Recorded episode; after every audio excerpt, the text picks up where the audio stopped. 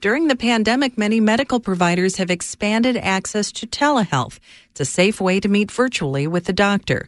Thanks to an executive order issued in March by Illinois Governor J.B. Pritzker, insurance companies regulated by the state have to cover telehealth like any office visit. But experts say this emergency response to COVID 19 has been a dry run for the potential future of healthcare.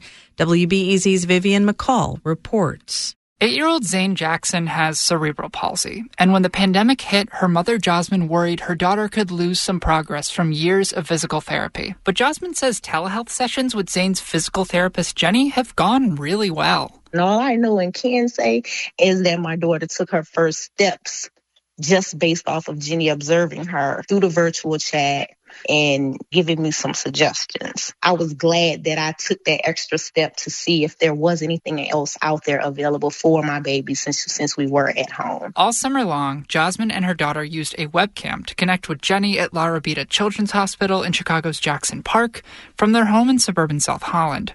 The therapist shows Jasmine how to stretch her daughter's body and what household objects they can use to practice coordination, like taking toys on and off the top of a dresser.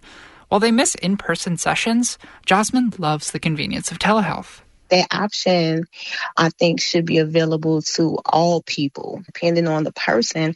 You know, that may be perfect and all that person needs because every child's condition or every person's condition, they don't look the same. There's no single tally of telehealth use in Illinois, but providers here are reporting high numbers. Nationwide, Medicare and Children's Health Insurance Program patients received 34.5 million telehealth services between March and June, a more than 2,500% increase from last year. That's been driven by the pandemic, but doctors across Illinois think it can serve patients after COVID too. Some patients have conditions that make leaving the house difficult, while others don't have access to transportation. Many rural Illinoisans could be hours from the nearest specialist covered by their insurance. Even if a specialist is nearby, losing a full or half day of work to see a doctor may not be worth it.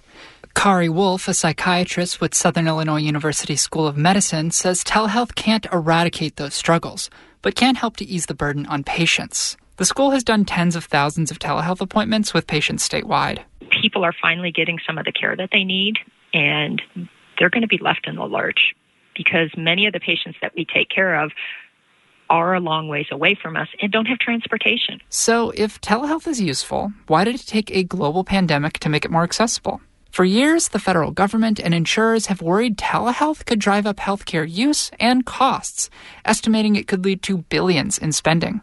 So it stalled until the pandemic made it essential.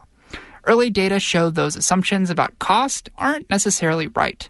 Frank Michike researches insurance trends. His organization analyzed data from hospital systems across the country and found that telehealth largely replaced in person care rather than driving up the number of appointments. Would have been a, a great indictment of telehealth or a confirmation of those fears if during COVID, when telehealth was unleashed, all of a sudden costs went through the roof. That would have been like a death knell for telehealth.